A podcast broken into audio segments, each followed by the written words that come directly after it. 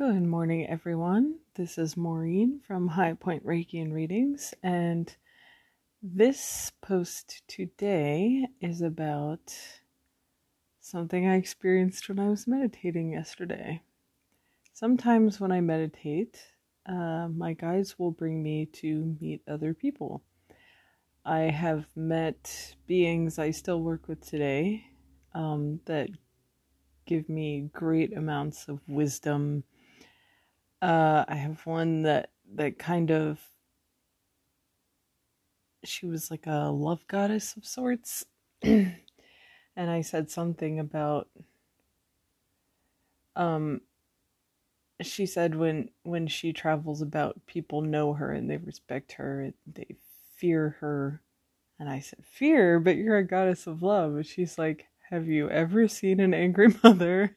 Like basically I mean, that's not exactly what she said, but the fierceness of love is is how she gained all this respect that she receives when she travels now. But uh really I want to talk about uh this is the second time I've I've met this being. I'm not even sure what it is. I can't see it entirely. When I do, I can hear it talking to me though and he's from what i can tell he's very very ancient very very wise and a little bit intimidating. Like i don't know if you've ever talked to somebody who's just like kind of experienced everything ever. There's this sort of intimidation to it. It's like i don't know how to explain it. I hope you understand what i mean. But anyway uh what this being said to me I think it's a he. I'm not sure. It probably doesn't matter to to it. Um it said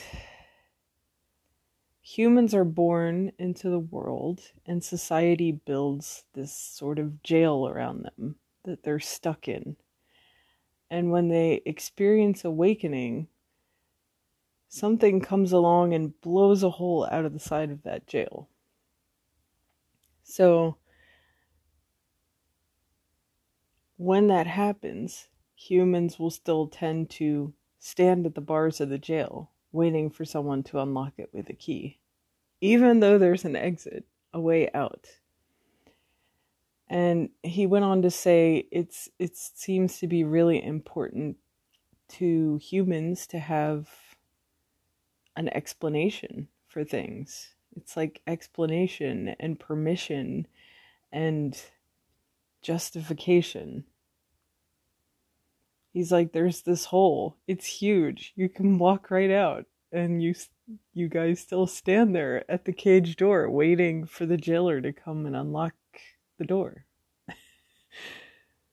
and um, it really baffled him. And he actually thought it was pretty funny too. So, um, I was like, uh, I forget what I said to him, but but then he said, Well, at least you're looking out of the hole. you're not standing at the door of the jail anymore.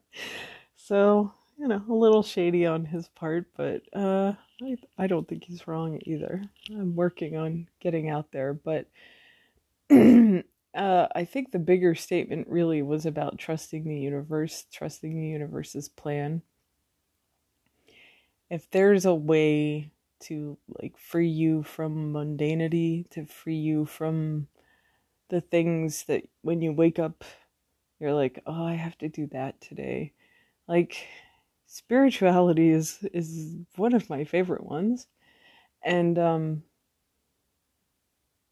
to think that we still kind of want to wait for permission, wait for an explanation, and you know, feel justified in freeing ourselves from these bounds of humanity. Ones we didn't create, by the way. I, I wanted to remake that point. That was built around us when we were growing up. These expectations of society, these, you know, these plans on how to live your life as a good human, and all that that's that's all stuff other people tell you And not that all of it is useless, but you know, what if you could get on the outside of the jail and look at all the all the bricks that put it together and just take the pretty ones. Just take the ones that are your favorite and then carry those off with you into the wild unknown. So uh I just thought it was a really cool piece of insight, so I really wanted to share it with you. Uh, so if you find yourself feeling like you're in a jail, look around, see if there's a hole someone blew into the side of it. And if so, you know, just try to get the guts to leave through that hole.